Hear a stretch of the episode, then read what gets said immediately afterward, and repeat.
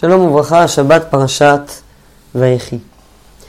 לאחר שיוסף מגיע עם אפרים ומנשה ליעקב, וזוכה שיעקב אבינו לפני, אה, בימיו האחרונים, יברך את בניו אפרים ומנשה, מוסיף י- יעקב אבינו ופונה אל יוסף עצמו. ויאמר ישראל אל יוסף, הנה אנוכי מת, והיה אלוהים עמכם, והשיב אתכם אל ארץ אבותיכם. ואני נתתי לך שכם אחד על אחיך, אשר לקחתי מיד האמורי בחרבי ובקשתי. יעקב אבינו מבטיח ליוסף, שכם אחד על אחיך. אז יש מחלוקת בנוגע לפסוק הזה, איך להבין את המילים שכם אחד. האם הכוונה שיוסף יקבל יותר חלק מאחיו, יהיה מנהיג, משיח בן יוסף ודברים כאלו, או כפשוטו של מקרא, כמו שרש"י אומר, שכם, אה, ו, סליחה, ואני נתתי לך, וגם אני נתתי לך נחלה שתקבר בה, ואיזו זו שכם שנאמר ואת עצמות יוסף אשר העלו ממצרים, קברו בשכם, שכם אחד על אחיך, שכם ממש. רש"י מסביר שמדובר כאן ממש על העיר שכם. מדוע דווקא יוסף זוכה לעיר שכם, זה עניין לשיעור אחר. אבל אני רוצה לדבר דווקא על הדרך שבה יעקב אבינו אומר שהוא רשאי להוריש ליוסף את שכם. הרי יעקב אבינו מסביר כאן, זה גם מעניין למה בכלל הוא מסביר את זה, אבל הוא מסביר, ואני נתתי לך שכם אחד על אחיך, אשר לקחתי מיד האמורי בחרבי ובקשתי. כמה קושיות יש על הפסוק הזה? ראשית כל, הרי לא יעקב אבינו, נתחיל מההתחלה, ראשית כל יעקב אבינו קנה את שכם. כתוב שיעקב אבינו קנה במאה כסיתה את חלקת השדה שהייתה לו ליד שכם. אז כאן, כנראה שצריך להסביר שיש הבדל בין חלקת השדה שליד שכם לבין העיר שכם עצמה. את העיר שכם עצמה קיבל יעקב אבינו בעקבות מעשה בניו, שמעון ולוי, וכל הסיפור של דינה ומה שהם עשו לעיר שכם. אבל גם אם נבין כך, עדיין קשה, הרי לא יעקב אבינו הוא זה שלקח את שכם בחרבו ובקשתו. וכאן יש שני דרכים לתרץ, יש שמסבירים שאין הכוונה לחרב וקשת ממש, אלא בצלותי ובבעותי, כמו שמפרש המתרגם כאן, האונקלוס, וכך מסבירים חלק מהראשונים, מדובר כאן על תפילה. הידיים ידי עשיו, ידי עשיו עושות מלחמה. אה, ויעקב אבינו כוחו בקול, בקולו, בצלותי ובהותי, בתפילתי ובבקשתי, כך יעקב זכה בשכם. אבל כמובן שזה לא פשט המילים, פשט המילים שמדובר כאן על מלחמה, על חרב ועל קשת. אז בפסיקתא זוטרתא, במדרש, ובעקבותיו גם מדרשים נוספים, יש כיוון אחד, שהוא אומר שיעקב אבינו באמת השתתף גם כן בכיבוש של שכם. בשעה שלקחו שמעון ולוי אחרי דינה איש חרבו, אמר יעקב אבינו, איך אני מניח את בניי ליפול, ליפול בידי עובדי כוכבים? מיד נטל חרבו וקשתו, והרג בשכם יותר משמעון ולוי. המדרש מתאר שגם יעקב אבינו היה חלק מהכיבוש של שכם. כיוון אחר מופיע ברשב"ם ובעוד ראשונים ומפרשי המקרא כאן, והוא שלקיחת שכם בחרב ובקשת היא לא מעשה שהיה בעבר, אלא מעשה שיהיה בעתיד. באותה הארץ נתתי לך חלק אחד יותר על אחיך, כותב הרשב"ם, שמנשה ואפרים כראובן ושמעון יהיו לי לקחת שני חלקים בארץ, אשר אני ובניי עתידים לקחת מיד האמורי בחרבי ובקשתי במלחמת יהושע.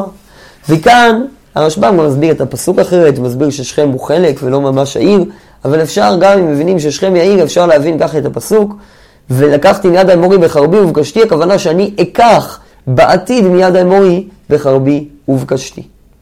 בין אם הכוונה על העתיד ובין אם הכוונה על העבר, יש כאן הבנה של יעקב אבינו שכאשר הוא ייקח על ידי חרב וקשת את שכם, הוא יוכל להוריש אותה לבניו. וההנחה הזאת, צריך לדון עליה. באיזה כוח קונה או קנה יעקב אבינו את שכם. אז לכאורה יש כאן קניין כיבוש, ואני רוצה לנצל את ההזדמנות בשביל לדבר קצת על המושג הזה, קניין כיבוש. הבעיה עם קניין כיבוש הוא לא מושג הלכתי טהור, זו הבעיה הראשונה. בהלכה יש דרכי קניין, יש משיכה, יש הגבהה, יש שטר, יש חזקה. אין קניין כיבוש. ברשימת המשניות בקידושין שמדברות על איך קונים כל מיני דברים, לא מופיע קניין כיבוש. יש שטר, יש חזקה, יש משיכה, יש הגבהה, אין כיבוש. זו הבעיה הראשונה עם קניין כיבוש. בעיה שנייה, שהוא לא כל כך כתוב בגמרא. אין מקור בגמרא שאומר יש כזה דבר קניין כיבוש. יש את הגמרא בגיטין, שנדבר עליה עוד מעט, שהיא מהווה כמקור, ועוד כמה גמרות שיש בהן יישומים במקרים שונים של קניין כיבוש, אבל על כל גמרא שם יש מחלוקת. והנקודה השלישית היא שקניין כיבוש מיוחד בזה שהוא לא קשור בהסכמת הצדדים. בדרך כלל בקניין, הקונה צריך לרצות למכור, והמוכר צריך לרצות, סליחה, המוכר צריך לרצות למכור, והקונה צריך לרצות לקנות. יש דעת שמלווה את מעשה הקניין, מעשה קניין ודעת. בכיבוש אין כל כך דעת, יש דעת אולי של הכובש לקנות, גם על זה נדבר האם צריך דעת של הכובש לקנות, אבל ודאי שאין דעת של הנכבש למכור. אז מצאנו דבר דומה בקניין גזלה, אם אדם גזל משהו והתייאש, אז הוא קנה את החפץ, אבל בקניין גזלה יש איסור, זה קניין שהוא לא טוב, הוא לא ראוי, הוא לא רצוי, הוא אסור באיסור תורה. קניין כיבוש, לכאורה, הוא דבר לגיטימי, אז כמובן תלוי בשאלה אם הכיבוש לגיטימי או לא לגיטימי. אז אנחנו ננסה היום קצת לאפיין את הקניין הזה ולהבין אותו בצורה יותר טובה. אז כאמור, מקור, המקור הראשי והיסודי והבסיסי של קניין כיבוש הוא הגמרא בגיטין בדף ל"ז עמוד ב'. המשנה שם אומרת כך, עבד שנשבע ופדאו, אם לשום עבד ישתעבד, אם לשום בן חורין לא ישתעבד, רבן שמעון גמליאל אומר בין כך ובין כך ישתעבד. המשנה מדברת על עבד ששבו אותו, הגויים, ובא ישראל ופדה אותו. ואומרת המשנה, בשיטת חכמים, אם ישראל פדה אותו לשום עבד, הוא משתעבד לישראל. ויש שם מחלוקת בגמרא, האם מדובר על לפני ייאוש או לאחר ייאוש? שיטת רבא, שם רבא אמר לעולם לאחר ייאוש. ולשום עבד ישתעבוד לרבו שני. לשום בן חורים לא ישתעבד לא לרבו ראשון ולא לרבו שני. לפי רבא הדברים פשוטים לכאורה, יש ייאוש. אבל עדיין שואלת הגמרא, גם כן עם קצת דילוג. רבו שני ממן קנאי לי, משווה. למי. מי מכר לעבד את ה... אה, לרב השני, סליחה, את העבד? השוואים שלו, השובים שלו. שווי גופי מי קנאי לי? ואז מתעוררת בכלל השאלה בגמרא, האם מי ששובה עבד, לוקח עבד בעל כורחו, האם הוא קונה אותו? אומרת הגמרא, אם קנה לי למעשה ידיו. אז הגמרא אומרת שאכן קונים את העבד למעשה ידיו, וזו נקודה חשובה שהיא תלווה אותנו בהמשך. הקניין כאן הוא דווקא למעשה ידיים, דהיינו קניין של מלאכות העבד, שהעבד עובד בשבילי, אבל לא קניין בגופו של עבד, והגמרא מחפשת גם לזה מקור, ומגיעה בסוף למסקנה, אמר רב פאפא, עמון ומואב טיהרו בסיחון. בפסוק אה, נאמר שמותר לקחת את סיחון מכיוון שעמון ומואב כבשו אותה. ובעצם אנחנו לומדים מכאן שכבישה של מדינה אחת, מדינה אחרת, מקנה לה את המדינה הזאת, את הקרקע הזאת. אז אשכחן עובד כוכבים ועובד כוכבים, שם מדובר על מואב ועמון מול סיחון, שני דברים שונים. עובד כוכבים מישראל מנהלן, מאיפה אנחנו יודעים שגם עובד כוכבים יכול, יכול לקנות מישראל? דכתיב, וישב ממנו שבי. אז גם שם הפסוק, בפשט הפסוק עולה שבאמת השבי הוא שבי שתופס ויש בו קניין, וזה בעצם שתי המקורות לקניין כיבוש. לא ניכנס ולא נעמיק בגוף המקורות האלה למרות שזה דבר ראוי, אנחנו נתרכז יותר בדברי הראשונים בסוגיה.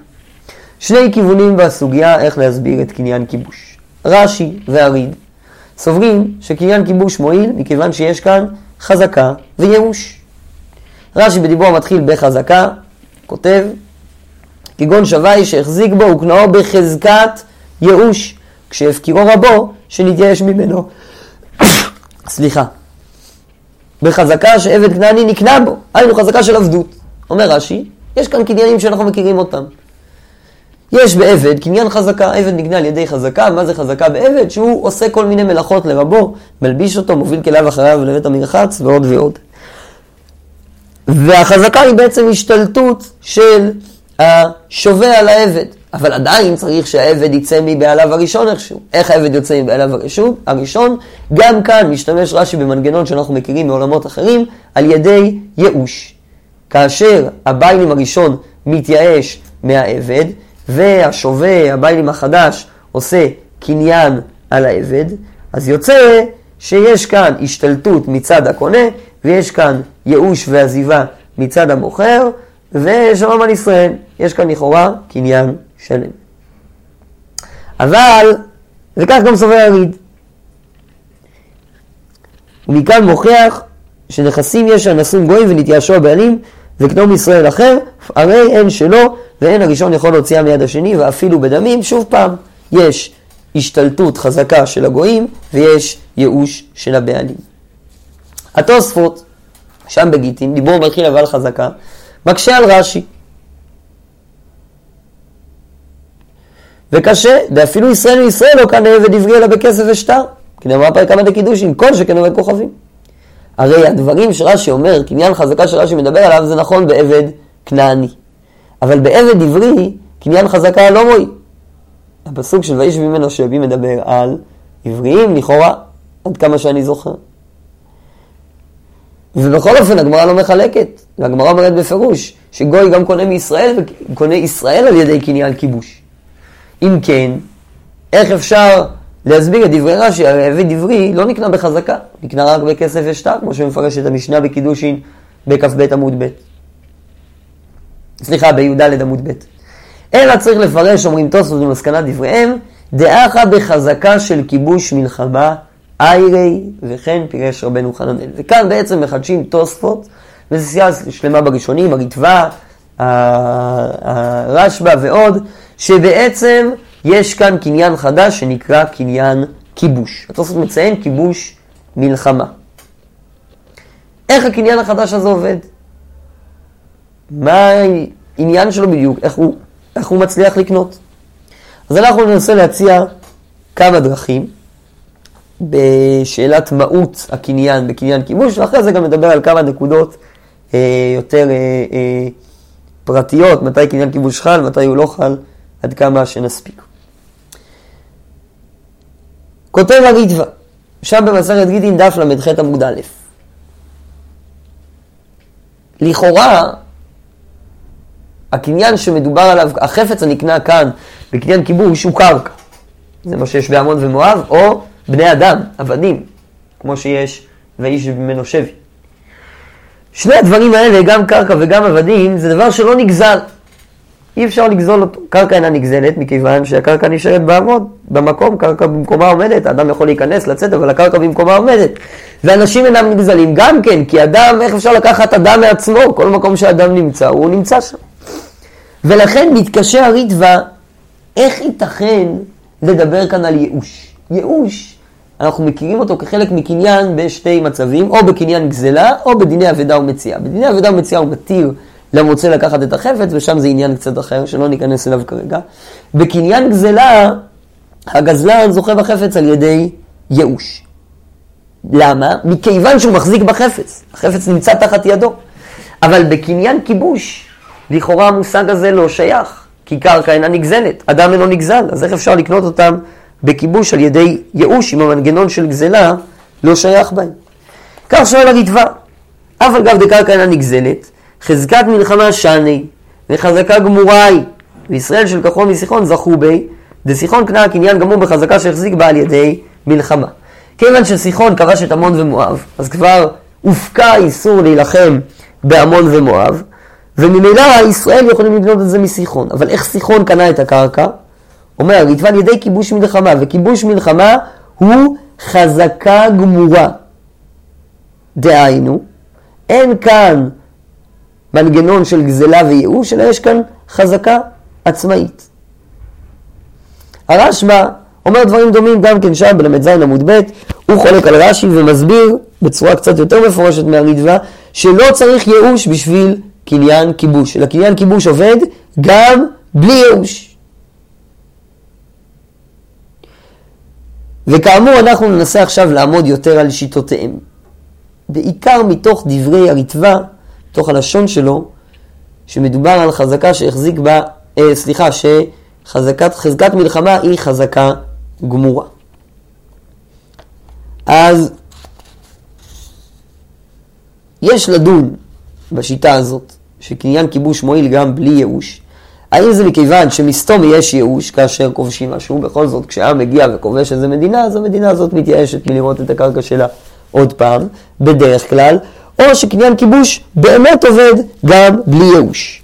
יש תשובה של התשבץ בחלק ב' סימן קל"ו וקל"ז על אה, שודדי ים שגנבו אה, אה, ספרים וממון מאונייה אחת והשאלה האם אה, כאשר יהודי קונה במקום אחר את אותם הספרים מהאונייה, אם הוא צריך להחזיר אותם לבעליהם או לא. אז אומר התשבץ בתשובה הראשונה תולה את הדבר בייאוש, והוא אומר שם בפירוש שמסתום האדם מתייאש, גם אם הוא לא יתייאש בפירוש, ולכן בעצם לדידו קניין כיבוש מועיל בלי ייאוש מפורש, מכיוון שמסתומה יש ייאוש. אבל כיוון אחר עולה בדברי הרשב"א עצמו. בסוגיה שלנו בגיטין, מסביר הרשב"א, הגמרא דיברה על זה שגויים יכולים לקנות בכיבוש מישראל על ידי חזקה וכסף. אומר הרשב"א, פירוש הכספא וחזקה נראה דלאו כספא ממש וחזקה ממש, אלא כל קניין שהוא מדעת קרי כספא, כלומר כסף, או דומה לו, שהמקנה מקנה מדעת. יש כאן שמות קוד, אומר הרשב"א. כסף זה שם קוד לקניין שנעשה מדעת, אבל יש גם שם קוד לקניין שנעשה לא מדעת. אבל חזקה, כלומר מה שזוכר בו זה קיין שמחזיק בו שלא מדעת. כגון שתפסו במלחמה מניין, ומה ייתן לה מעמון ומואב. מפורש כאן ברשב"א, שקניין חזקה קונה גם בלי דעת.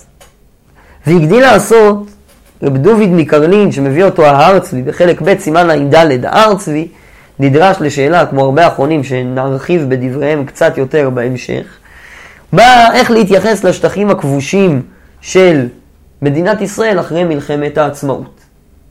ספציפית השאלה ששאלו אותו זה האם מותר לקטוף מרור לליל הסדר באותם השטחים, בלי הסכמה מהערבים שגרו שם בעבר, האם מותר להיכנס לכפר הערבי הסמוך ולקחת ממנו חסה בשביל המרור של ליל הסדר. אז בהתחלה הרשב"א דן שם, הארצבי, סליחה, הרב פרנק דן שם במרור גזול, אבל בחלק השני של התשובה הוא מדבר על קניין כיבוש, האם הקניין של מדינת ישראל, הכיבוש שלה בכפרים האלו, הקנה לה את הכפרים האלו, או לא, ושם הוא מביא דברי רב דוד מקרנין, שהוא כותב בספרו פסקי הלכות, חלק ב' בדף ל"ח. מצינו ממונו של אדם יוצא מרשות לגשת חברו בעל כורחו על כמה דרכים. הדרך האחת, והוא היותר גדול מכולם, הוא על ידי כיבוש מלחמה. וזהו הקניין הגדול, שהנרכש במלחמה נקנה לכובש.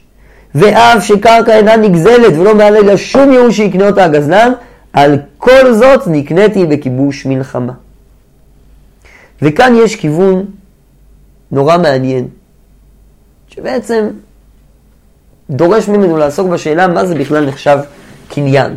אנחנו יודעים שמה זה קניין צריך מעשה וצריך דעת. למה? כי זה הדברים שמעבירים בעלות מאדם לאדם אחר. אם אני נותן למישהו את החפץ, ואני מסכים שהוא ייקח אותו, אז הבעלות עברה אליו לגמרי, גם הבעלות הפיזית וגם הבעלות החוקית, נקרא לזה ככה. אבל אומר רב דוד מקרלין, כיבוש זה הדרך להעביר בעלות. מה פירוש המילה כיבוש? כשאדם כובש משהו, הוא נכנס ואומר זה שלי ולא אכפת לי מה אדם אחר חושב על זה. וזו בעצם הדרך האידיאלית לעשות קניין לפי רב דוד מקרלין. וכנראה שזו גם הבנת הרשב"א, יש כאן קניין חזקה בצורה הטהורה שלו. כשאדם רק מחזיק במשהו שהוא לא שלו, אז זה חסר, כי אין כאן דעת, אבל כשאדם כובש משהו שלא שלו, זה קניין יותר משמעותי. כמובן שעולה כאן השאלה, מה ההבדל בין קניין לחזקה? מתי אני אגדיר החזקה של מישהו כגזלה, ומתי אני אגדיר החזקה של מישהו ככיבוש? אני חושב שהתשובה הפשוטה היא איך האדם מתייחס לעצמו. האם כשאני לוקח משהו, אני חושב שכבשתי אותו, או שאני לוקח משהו ומתנהג כאילו גזלתי אותו.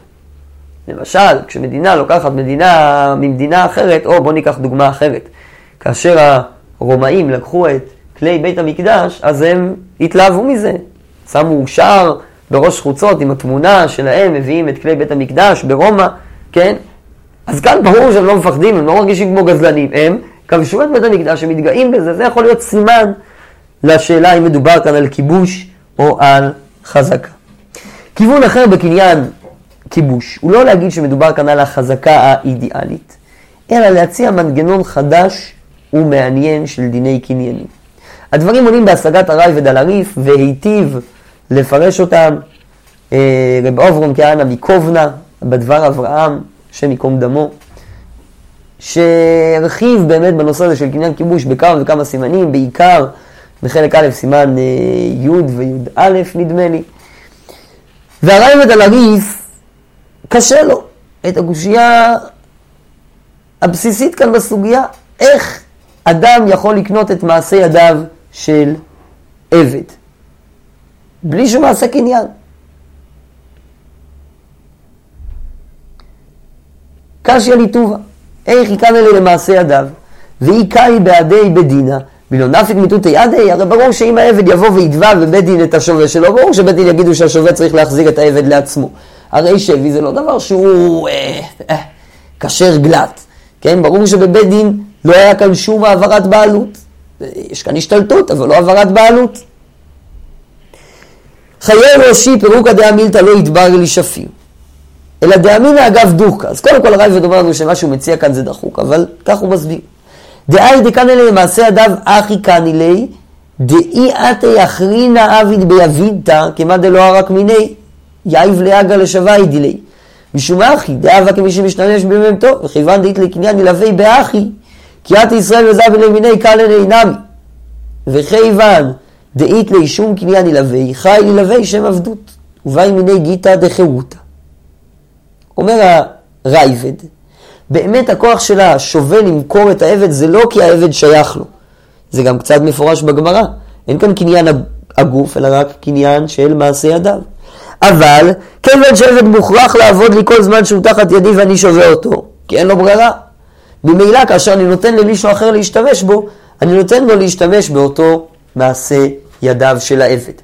אבל אם העבד ילך ויברח, ברור שאף אחד לא יצטרך לקנות את העבד ממני. העבד כבר יהיה אדון, אדון לעצמו ולא כפוף לשובים שלו. על בסיס דברי הרייבד האלו, הדבר אברהם מחדש חידוש גדול. ועל כן אני לומר בזה לכאורה מילתא חדתא. דהיינו, סליחה, דקניין כיבוש אינו קניין עולמית, אלא שהוא קנוי רק לזמן הכיבוש. אומר אברהם מקובנה, יש כאן קניין לזמן. הכיבוש מועיל רק כאשר הדבר נמצא תחת ידי. אבל לאחר שנפסק הכיבוש, נבקע זכותו של הכובש ממילא, ואינו צריך שיחזור ויקנה ממנו. אלא כיוון שנפסק רשות הכובש, ממילא עדר לבעלים. אז בעצם אומר כאן הדבר אברהם, שהכיבוש הוא לא קניין, הוא לא מעשה קניין רגיל, הוא לא מעביר בעלות, אלא הוא מציאות של קניין מזמן, רק בזמן שהנכבש תחת הכובש, רק אז הכיבוש מועיל, אבל אחרי זה הכיבוש פוקע בלי שום הפקעה. זה פחות קניין ויותר מצב מסוים, אם נקרא לזה ככה. בשביל לחדד את הגברים נראה את דברי הבח. הבח קצת חולק על הגמרא, הוא מפרש אותה אחרת, אבל אומר דברים נגד פשט הגמרא, וטוען שהקניין מועיל, קניין כיבוש מועיל גם לקניין הגוף של העבד, ולא רק לקניין מעשה ידיו. אה, ובראשונים הדברים האלה עולים ברידווה ביבמות, הגמרא ביבמות מביאה עוד מקרה של קניין כיבוש. אה, ושם אומר רב פאפא לרבה, אנא דבי פאפא בר אבא, דיה ואיזוזי לאינשי לחרגאי ומשתבדי בהו, היו שם אנשים שהיו משלמים את המיסים במקום העניים והיו לוקחים את העניים לעצמם. קינבקי, בתמורה למיסים, קינבקי, כאשר נגמר הקניין הזה של העניים, צריך הגיתא דחירותא או לא? האם צריך לשחרר את אותם עניים בגט או לא? מסביר הגיטבא, מה השאלה? כיוון שהמלך קנה את כל האנשים בקניין כיבוש, שזה חידוש גדול, להבין את היכולת של המלך לגבות מיסים, ממילא העבד גם יכול למכור את מי שנותן לו מס, כך טוען הריטב"א. ואם כן, השאלה של הגמרא בעצם זה האם יש כאן קניין לזמן או יש כאן קניין ממשי. אפשר להציע עוד ראייה לכיוון הזה של הדבר אברהם, שבאמת הכיבוש הוא רק קניין לזמן, מדברי הרמב"ם לגבי קדושת הארץ. הרמב"ם בהלכות תרומות, פרק א', הלכה ה', פוסק שקדושה ראשונה של ארץ ישראל קידשה לשעתה ולא קידשה לעתיד לבוא, וקדושה שנייה קידשה לשעתה וקידשה לעתיד לבוא. הרמב"ם גם מנמק את הדברים. כל שהחזיקו עולי מצרים ונתקדש קדושה ראשונה, כיוון שגלו בטלו קדושתן, שקדושה ראשונה, לפי שהייתה מפני הכיבוש בלבד, קידשה לשעתה ולא קידשה לעתיד לבוא. למה? אם קניין כיבוש הוא קניין גמור, אז קדושה ראשונה שייכת לגמרי, בכיבוש הראשון הארץ שייך לגמרי לעולי מצרים, בכיבוש יהושע, והם יכולים לקדש אותה. הרמב"ם מרחיב את הדברים בהלכות בית הבחירה, פרק ו' הלכה ט"ז. שם הוא מחלק בין קדושת ירושלים לקדושת ארץ ישראל. שקדושת ירושלים עומדת וקיימת כבר מקדושה ראשונה, אבל קדושת הארץ לא. למה? בקדושת שאר ארץ ישראל, לעניין שביעית ומעשרות וכיוצא בהן, לא קידשה לעתיד לבוא, לפי שקדושת המקדש בירושלים היא מפני השכינה, ושכינה אינה בטלה, זאת אומרת קדושת ירושלים היא בעצם השראת השכינה בבית המקדש בירושלים. אבל, קדושה, אבל חיוב הארץ בשביעית ובמעשרות אינו אלא מפני שהוא כיבוש רבים. כאן הקדושה נובעת מהבעלות של עם ישראל. וכיוון שנלקחה הארץ מידיהם, בטל הכיבוש. הרמב"ם אומר אותו דבר. כיבוש זה מצב, אז כשאתה כובש, הקרקע שייכת לך, ברגע שמישהו אחר כובש ממך והפסקת להיות כובש, או שאתה הולך ואתה כבר לא כובש במקום הזה, הקרקע כבר לא שלך. אז בעצם ראינו עד עכשיו שני כיוונים לקניין כיבוש, או שהוא חזקה בצורה יותר אידיאלית ומוגברת שלה, כמו שאומר רב דוד מקרלין, ואולי קצת נשמע מהרשב"א, או שמדובר כאן על קניין לזמן, כמו שמציע הדבר אברהם, וראינו הוכחה גם בריד וביבמות וגם בדברי הרמב"ם. כיוון שלישי יכול, שאפשר ללכת בו, זו קצת הצעה שלא ראיתי ממש מי שכותב אותה בפירוש, היא שהכיבוש הוא דין בדיני מלך. הרמב"ם בשו"ת בסימן רט נשאל מה הדין בספרי תורה שגנבו אותם הגויים ועכשיו מגיעים לידי ישראל. האם היהודי שקונה מהגוי איזה ספר תורה אבוד צריך לחפש את בעל הספר ולהחזיר לו אותו או לא? שאלה דומה מאוד נשאל רבו ארי מיגש, מופיע בשיטה מקובצת בדף כ"ד עמוד ב', אבל התשובות שלהם שונות. ארי מיגש עונה שכיוון שמדובר כאן על ספרים שאין לגויים מה לעשות איתם, ויהודים יודעים שזה ספרי קודש, היהודי לא מתייאש מהם, וממילא חייבים להחזיר תמיד את הספרים ליהודים. הרמב"ם מסכים איתו בעיקרון, אבל מחלק בין מלך שגנב ספרים, ששם חל קניין כיבוש, לבין אדם פרטי שקנה ספרים, שם לא חל קניין כיבוש. והחילוק הזה מעלה את האפשרות להציע שבאמת קניין כיבוש תלוי בדיני מלוכה. מלך יש לו כוח לעשות דין לעצמו, לקחת עבדים לעצמו, לעשות גשנים לעצמו, וכחלק מזה יש לו גם כוח לכבוש, שכמובן תהיה כאן נפקא מינה משמעותית. לפי הכיוון הזה, קניין כיבוש מועיל רק כאשר מלך כובש ממלך אחר, ולא כשאדם פרטי כובש מאדם אחר. וכאן אני רוצה להגיע לכמה תהיות, אני אגיד אותן ממש ב- ב- ברשימה, בנקודות, בנוגע לקניין כיבוש. תהייה ראשונה, האם כיבוש זה רק בין עמים או לא? האם זה קשור למלוכה, ללאומיות של העם, או שקניין כיבוש יכול להיות גם סתם בין שני אנשים פרטיים? זה קצת עולה מדברי הרמב"ם שאיננו עכשיו. שאלה שנייה, האם כיבוש קורה רק בשעת מלחמה או לא? כל הדוגמאות של כיבוש, לפחות בגמרא בגיטין, הם בשעת מלחמה. אבל בגמרא ביבמות, לכאורה לא מדובר על מלחמה, אם כי גם שם בסופו של דבר מובן שהמלך קנה את כולם במלחמה. גמרא נוספת שחשובה לעניין הזה של קניין כיבוש, ולא הזכרנו אותה, היא גמרא בסנהדרין שדורשת את הפסוק בישעיהו, ואסוף שלכם, ואסף שלכם אסף החסיל, שהנביא אומר לישראל שמותר להם לאסוף את השלל שהם מוצאים אחרי שהם יכבשו מחדש את הארץ, והם שואלים הרי זה שייך גם לעשרת השבטים, אלא כיוון שיש קניין כיבוש אין בעיה. כך מסבירה שם הגמרא בסנהדרין. גם שם מדובר על קניין כיבוש במלחמה. שאלה שלישית, האם קניין כיבוש תלוי ברצון של הכובש לכבוש, או בעצם הכבישה? וזו השאלה שבעצם דנו בה האחרונים אחרי מלחמת העצמאות. הרב הרצוג שלח אז אה, אה, אה, מכתב אה, לרב משולם רטה, והם דנו בסוגיה הזאת, כשבעיקר השאלה שהייתה בינם, אני לא אקרא את המקורות עכשיו, אבל עיקר השאלה הייתה, האם כיבוש שהכובש בעצמו עוד לא החליט אם הוא רוצה את החלק הנכבש או לא. מדינת ישראל עוד לא ידעה אם כן יכריחו אותה להחזיר את השטחים הכבושים או לא יכריחו אותה. האם יש כאן כבר קניין כיבוש או לא? ובעצם השאלה כאן, האם הכיבוש הוא בפעולת הכבישה ויש כאן מייסה קניין רגיל, או שהמצב שאדם מוגדר ככובש הוא מה שמקנה לו את הקרקע. אז דנו כאן בכיוונים שונים בקניין כיבוש, הצענו שלושה כיוונים, או שמדובר כאן על חזקה בצורה יותר אידיאלית שלה, שזה כיוון שעוד יש מקום להרחיב בו, או שמדובר כאן על קניין לזמן מעצם המצב של להיות הכובש כובש, או שמדובר כאן על דין בדיני מלכים ומלחמותיהם.